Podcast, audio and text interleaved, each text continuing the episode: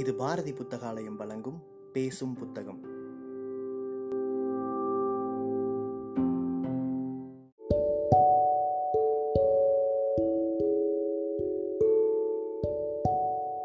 Book day இணையதளத்தின் மூலமாக முன்னெடுக்கப்படும் வாசகர்களுக்கான வாசிப்பு போட்டியில் தேர்வான சிறுகதையை கேட்க இருக்கிறீர்கள். வணக்கம். தலைப்பு மீறல். எழுதியவர் எஸ் ராமகிருஷ்ணன். சுகந்தி பேருந்தை விட்டு இறங்கிய போது கோயம்பேட்டில் லேசான தூரலாக இருந்தது. இரவில் நல்ல மழை பெய்திருக்க வேண்டும்.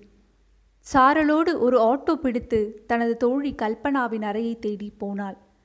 கல்பனாவின் கணவன் துபாய் சென்ற பிறகு அவள் வீட்டை காலி செய்துவிட்டு தன்னோடு வேலை பார்க்கும் மிதில்லாவின் அப்பார்ட்மெண்ட்டிற்கு மாறிவிட்டாள். பெங்களூரில் இரவு புறப்பட்ட போது ஃபோனில் சார்ஜ் குறைந்து கொண்டு வந்தது. காலையில் கண்விழித்த போது ஃபோன் ஆஃப் ஆகிவிட்டது. கல்பனாவை அழைத்து பேசக்கூட முடியவில்லை. அதனால் என்ன? அவள் அறையில் இருந்து அலுவலகம் கிளம்ப எப்படியும் எட்டரை ஆகிவிடும் தானே? சுகந்தி தனது கைகடிகாரத்தை பார்த்து கொண்டால் மணி ஆறு நாற்பது ஆகியது. ஒரே ஒரு உடையை மட்டும் கையோடு கொண்டு வந்திருந்தாள். இரவு ஏழரை மணிக்கு பஸ்ஸில் பெங்களூரு திரும்பி போக வேண்டும். சென்னைக்கு வந்து இரண்டு வருஷத்திற்கு மேலாகிவிட்டது. ஊர் நிறைய மாறியிருக்கிறது அல்லது அப்படி தனக்கு தோன்றுகிறது. நாளைக்கு பெங்களூரு திரும்பி போகும்போது கூட ஒரே நாளில் பெங்களூரு மாறிவிட்டது போலத்தான் தோன்றும். அது ஒரு உணர்ச்சி. ஈரமான சாலையில் வாகனங்கள் விரைந்து கொண்டிருந்தன. ஆட்டோ அசோக் பில்லர் சிக்னலில் நின்றது. நகரம் மிகுந்த பரபரப்பாகிவிட்டது. ஆட்டோவில் இருந்தபடியே சாலையை பார்த்தாள். குடைக்குள் அமர்ந்தபடியே பூவிற்கும் பெண் ரோஜாக்களின் மீது ஸ்ப்ரே அடித்து கொண்டிருப்பது கண்ணில் பட்டது. பூக்களுக்கு கூட ஸ்ப்ரே அடித்து வாசனை தெளிவு செய்கிறார்கள். எதில்தான் ஏமாற்றமில்லை. ஆட்டோ நவோதயா டிராவல்ஸ் முன்பாக போய் நின்றபோது தனது கைப்பையில் இருந்து பணத்தை எடுத்து கொடுத்தாள். இருபத்தி நாலு வீடுகள் கொண்ட அடுக்குமாடி குடியிருப்பு. கல்பனா நான்காவது தளத்தில் இருந்தாள். லிஃப்ட் வேலை செய்யவில்லை என போர்டு மாட்டப்பட்டிருந்தது. சுகந்தி ஒவ்வொரு படியாக ஏற ஆரம்பித்தாள். யாரோ போனில் பேசியபடியே அவளை கடந்து கீழே போனார்கள். ஒரு வீட்டில் சுப்பிரபாதம் ஒழித்து கொண்டிருந்தது. நாலு மாடி ஏறுவதற்குள் அவளுக்கு மூச்சு வாங்கியது. கல்பனா வீட்டு காலிங் பெல்லை அழுத்திய போது மிதிலா தான் வந்து கதவை திறந்தாள். சர்ப்ரைஸ்! நீ வரப்போறன்னு கல்பனா சொல்லவே இல்லை? என்றாள். மறந்திருப்பா என்றபடியே உள்ளே வந்தாள். சுவரில் அடிக்கப்பட்ட பச்சை வண்ணம் அவளுக்கு பிடித்திருந்தது. பூ போட்ட திரைச்சீலைகள் தொங்க விட் பூ போட்ட திரைச்சீலைகள் தொங்கிக் கொண்டிருந்தன.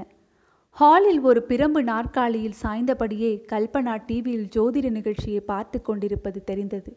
அருகில் சென்ற சுகந்தி என்னடி பண்ற? என கேட்டபோது கல்பனா சிரித்தபடியே என்னோட ராசிக்கு என்ன பலன்னு பார்த்துக்கிட்டு இருக்கேன். ஒரு ஆசையை சொல்லு என கேட்டாள். நான் தெரிஞ்சுக்கிட ஒன்றுமில்லை என்றபடியே சுகந்தி அங்கிருந்து இன்னொரு நாற்காலியில் அமர்ந்து கொண்டாள். மிதில்லா அவள் வேலை எப்படி இருக்கிறது என விசாரித்து கொண்டிருந்தாள். கல்பனா அவர்கள் மூவருக்குமான டீயை தயாராக்க சென்றாள்.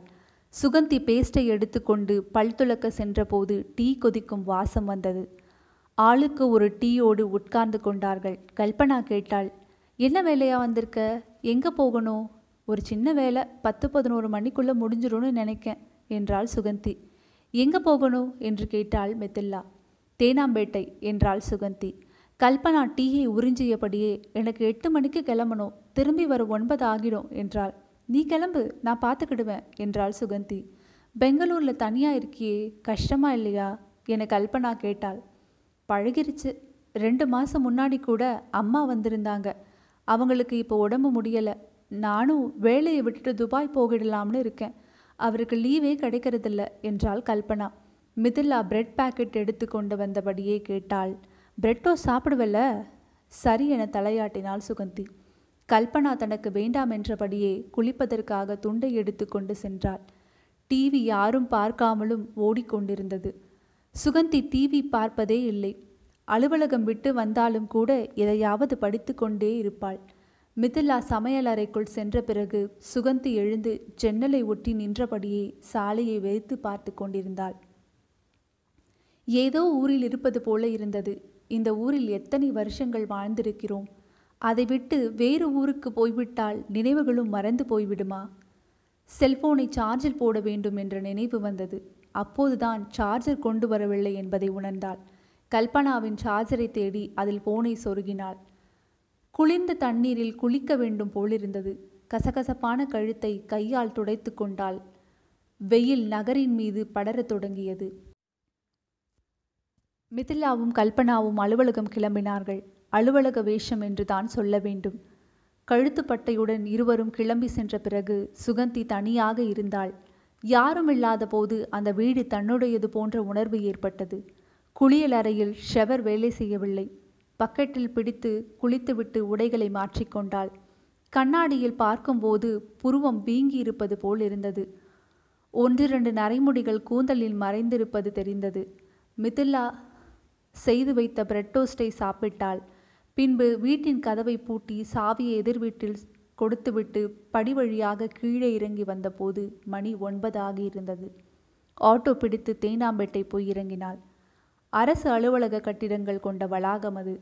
இரண்டாவது தளத்திற்கு சென்றால் பாதி அலுவலகர்களுக்கு மேல் வந்திருக்கவில்லை. காலி நாற்காலிகளாக இருந்தது. ஒரு அலுவலகரிடம் பாஸ்கர் வந்தாச்சா? என்று கேட்டாள்.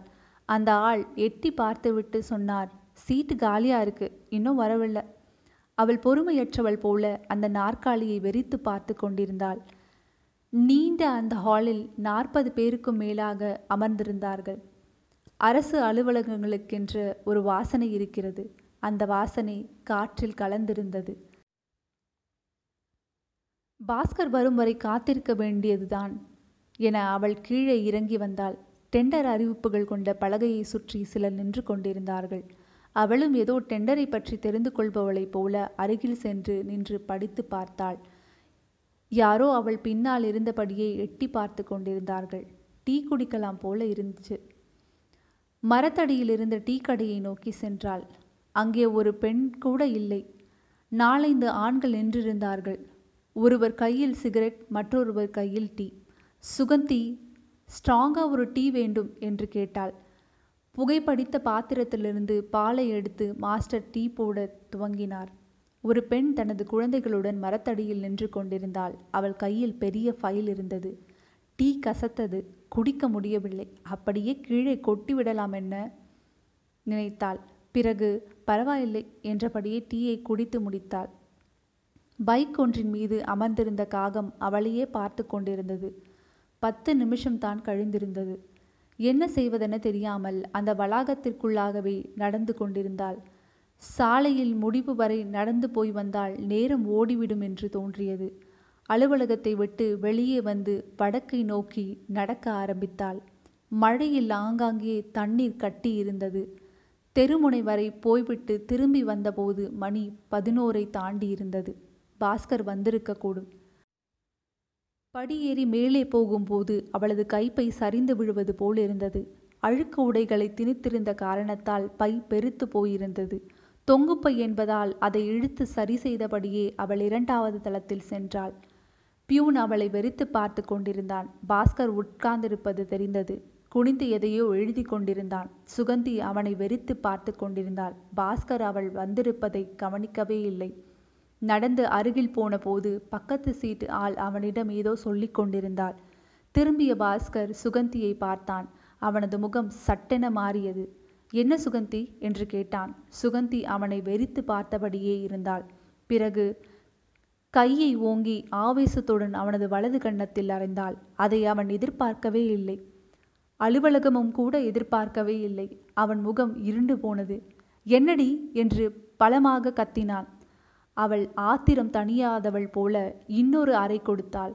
அலுவலகத்தில் பலரும் சப்தமிட துவங்கினார்கள். எதுவும் நடக்காதவள் போல அவள் விடுவிடுவென ஹாலை விட்டு வெளியேறி படியில் இறங்க துவங்கினாள். பாஸ்கர் கத்திக்கொண்டிருப்பது கேட்டது. ஒரு பெண் அலுவலகத்திற்குள் நுழைந்து ஒருவரை அடித்துவிட்டு போகிறாள் என்ற அதிர்ச்சியை தாங்க முடியாமல் அலுவலகம் கொந்தளித்து கொண்டிருந்தது. வீதிக்கு வந்த சுகந்தி ஒரு ஆட்டோ பிடித்தாள். எதுவும் நடக்காதவள் போல தலையை சரி செய்து கொண்டாள். உதயம் தியேட்டருக்கு போகும்படி சொல்லிவிட்டு சாய்ந்து உட்கார்ந்து கொண்டாள். இரவு ஏழரை மணிக்கு தான் பெங்களூருக்கு பேருந்து. அதுவரை என்ன செய்வது? எங்கே போவது? அவளுக்கு பாஸ்கரின் முகம் வெளிரி போனது. நினைவில் வந்தபடியே இருந்தது. அவள் ஓடும் கார்களையும் பைக்குகளையும் வெறித்து பார்த்தபடியே வந்தாள். உதயம் தியேட்டர் வாசலை ஒட்டி அவளை ஆட்டோ இறக்கிவிட்ட போது காசை கொடுத்துவிட்டு வெயிலில் நின்று கொண்டிருந்தாள். திடீரென அவளுக்கு மிகவும் சந்தோஷமாக இருந்தது. சப்தமாக சிரித்தாள். யாராவது பார்ப்பார்களோ என்ற கவலையே இல்லாமல் அவள் சிரித்து கொண்டிருந்தாள். பிறகு இன்னொரு டீ குடிக்கலாம் என டீ கடையை தேடிக்கொண்டே போனாள். அப்போது அவளால் சிரிப்பை அடக்க முடியவே இல்லை.